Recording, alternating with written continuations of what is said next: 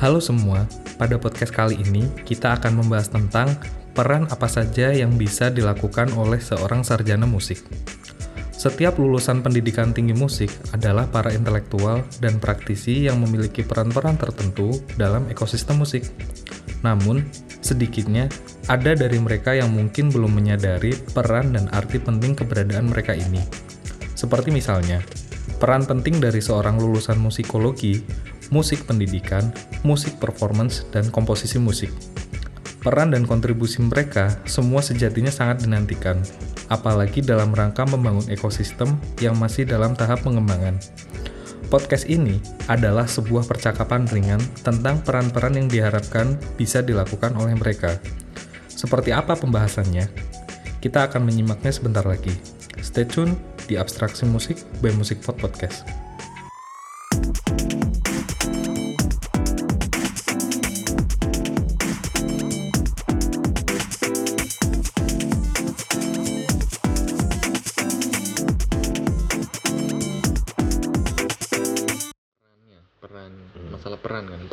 Musik atau sarjana musik di masyarakat itu kayak hmm. gimana sih? Hmm. Nah, menurut kamu kayak gimana tuh dia? Peran sarjana musik ya? Hmm. Kalau aku sih masih tetap ya. Jadi emang kan kerjaan, ya katakan kalau bisa disebut pekerjaan musik itu, pekerja musik atau profesi musik itu uh, dia tuh selalu apa namanya dinamis gitu kan.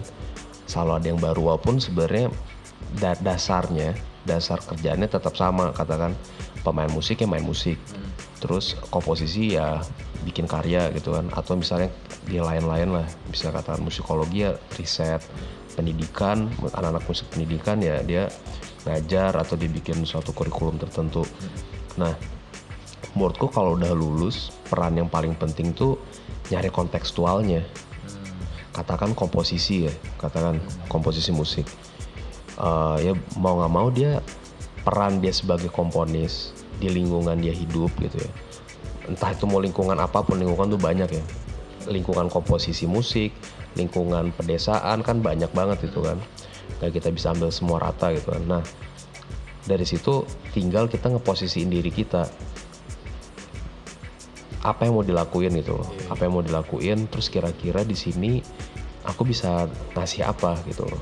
Aku sih mikirnya ke situ ya. Jadi emang kerjaan utamanya ya tetap bikin karya, mau nggak mau itu harus tetap dijaga gitu kan. Pemain musik ya main musik kayak tadi, tapi untuk formatnya atau bentuknya itu bakal beda-beda terus menurutku. Bahkan kita nggak tahu kayak sepuluh tahun lalu aja katakan youtubernya belum ada gitu kan, atau eh, istilahnya kayak influencer atau apapun itu belum ada pekerjaan-pekerjaan itu kan, atau pekerjaan-pekerjaan baru yang zaman-zaman dulu katakan dia jadi sound engineer untuk bikin uh, katakan apa namanya instrumen-instrumen uh, virtual tertentu, instrumen-instrumen apa gitu yang lain gitu ya, itu belum ada gitu loh. Padahal kan sebenarnya oh ini tindak apa pekerjaan kreatif gitu loh. Jadi mau nggak mau kita ada di wilayah pekerjaan kreatif itu. Jadi kita benar-benar harus ngebuka diri kita sih selebar-lebarnya untuk apa namanya? Untuk selalu ikut berkembang gitu loh. Jadi misalnya katakan uh, aku lulus, ya berarti aku nyari harus nyari kerjaan gitu loh. Menurutku sih ya bisa aja kalau emang itu udah udah ada yang memikirkan itu gitu ya. Apalagi kalau misalnya katakan ekosistem udah jadi ya, terus semuanya didukung katakan dari semua stakeholder yang ada gitu ya, dari masyarakat, dari pemerintah, terus dari masyarakat pendukungnya, yang pelaku-pelakunya gitu. Nah kalau emang belum ada ya mau nggak mau sebagai uh, yang kuliah musik dan sebenarnya tahu apapun ya, bukan tahu sih maksudnya misalnya katakan oh kita mau ngelakuin ini ya lakuin gitu loh. Dan harus bisa sesuai dengan apa yang menurut apa namanya harus sesuai apa yang ada di konteksnya. Yeah. Bukan berarti kita nurunin apa yang kita mau gitu ya. Misalnya katakan, wah nggak nggak nggak bisa nih apa namanya main musik klasik di tempat ini. Ya bukan gitu, tapi nggak bisa apre- terus yaudah deh. Iya nggak ya nggak usah deh, nggak bisa juga gitu kan. Tapi kan apresiasi harus ditumbuhkan yeah. juga gitu. Dan ada cara-cara yang ini kok. Nah. ada cara-cara yang bisa dilakuin gitu. Menurutku sih itu sih. Jadi ya katakan gini deh, kalau kamu pernah baca gitu, katakan pas waktu kita daftar kuliah kan ada tuh profil lulusan, ya kan? Masih ingat apa? Hah? Masih ingat. Masih, misalnya aku masih ingat ini, lulusan komposisi musik hmm. S satu komposisi musik I S I Yogyakarta gitu. Aku masih ingat tuh, mampu menghasilkan karya berestetika tinggi. Aku bingung itu apa waktu itu kan, serius. Ini apa maksudnya estetika tinggi kan maksudnya? Oh ini eksplosif banget, atau misalnya ya ada pandan-pandan ideologis tertentu nih kan aku yeah. pikir. Atau misalnya ada lagi profil kedua apa uh, poin keduanya mampu mengelaborasikan musik-musik tradisi gitu, mengembangkan khasana-khasana musik tradisi yang ada gitu loh. Nah, di situ juga aku rada mikir, oh ternyata kita harus ngembangin gitu loh. Nah, itu pilihan sebenarnya kan, pilihan-pilihan yang yang mungkin saat itu kurikulum apa yang pembuat kurikulumnya I S I itu memikirkan, oh sekarang ini yang paling kontekstual ini gitu loh.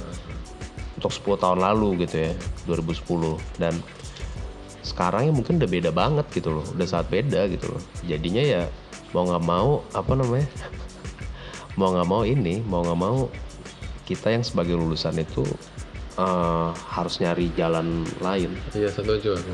Iya emang kalau sarjana musik ya dia harus jadi pakar, hmm. ya kan? Orang yang paling tahu bidangnya, hmm. orang yang paling ngerti masalah di bidangnya, hmm. gitu. Hmm. Dan tahu apa yang harus dilakukan, paling nggak itulah. Hmm. Entah nanti gimana realisasinya, yaitu tergantung kesempatan, tergantung apa yang kita lakukan juga, hmm. gitu. Hmm. Dia orang yang paling uh, mengerti semua itu. Hmm. Jadi, yeah. misalnya uh, apa namanya? uh, pentingnya pendidikan musik diadakan hmm. tuh apa sih hmm. misalnya? Yeah. Misalnya itu kan bidang pendidikan hmm.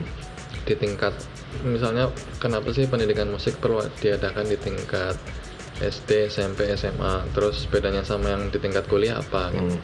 Hmm. Pendidikan yeah. misalnya, terus misalnya bidang apa lagi? Hmm, musikologi gitu hmm. gimana? Apakah nanti ini peran pentingnya? Uh, implementasinya mau kemana? Misalnya untuk industri penting nggak? Ya hmm. mungkin penting ya. Hmm.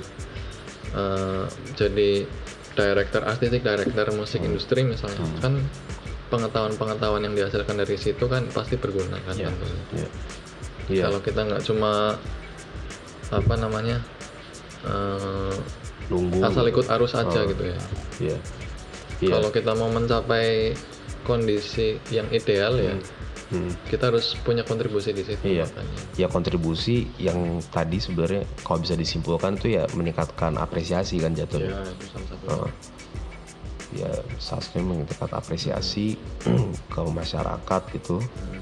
Ya masyarakat pendukung gitu ya. Hmm. Aku juga nggak nggak bisa juga semua masyarakat nerima itu, nggak hmm. mungkin juga gitu sih. Menurutku terlalu utopis juga gitu ya. Masyarakat pendukung yang apa namanya? Yang berkontribusi hmm, di situ gitu. Tergantung ini, hmm. kelompok masyarakat. Uh, uh.